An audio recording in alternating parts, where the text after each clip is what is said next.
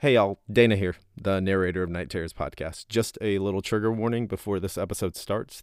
There are themes of child abuse in this short story, so if that's not something you're comfortable with, please feel free to skip on to another episode. Thank you.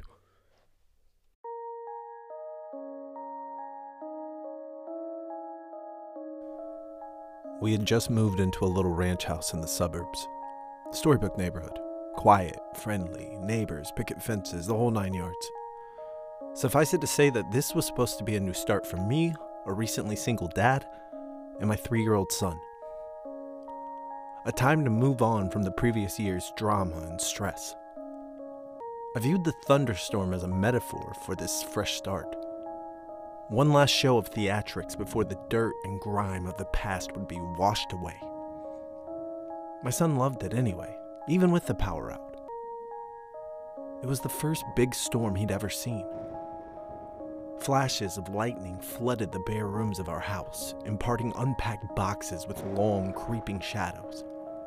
And he jumped and squealed as the thunder boomed.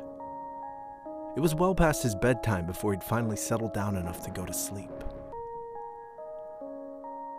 The next morning, I found him awake in bed and smiling. I watched the lightning at my window, he proudly announced. A few mornings later, he told me the same thing. You're silly, I said. And then storm last night. You were only dreaming. Oh. He seemed somewhat disheartened. I ruffled his hair and told him not to worry. There should be another storm soon. Then it became a pattern.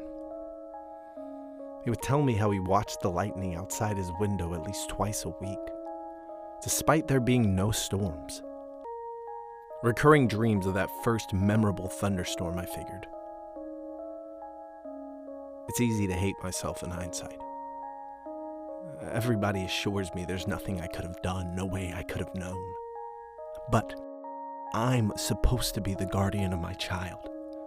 And these are useless words of comfort.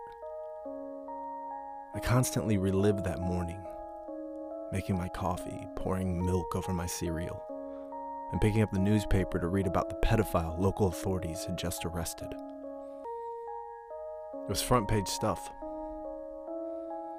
Apparently, this guy would select a young target, usually a boy, stake out their house for a while, and take flash photos of them through their window while they slept. Sometimes he did more. My stomach sank as the connection was made. At the time, it was merely something from a child's imagination. In retrospect, it is the scariest thing I've ever heard. About a week before the predator was caught, my son came up to me in his pajamas. Guess what? he asked. What? No more lightning at my window. I played along. Oh, that's nice. Finally died down, huh? No. Now it's in my closet. I've yet to see the photos police have collected.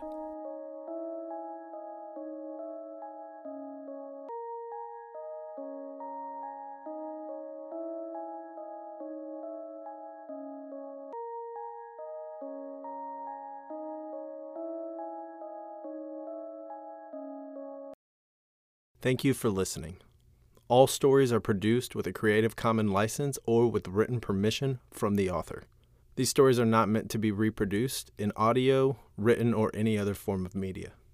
If you haven't yet, go and subscribe and review at nightterrorspodcast.com or wherever you find your podcast. You can find us on Twitter, Instagram, and through our email, which is listed in the show notes. Thank you.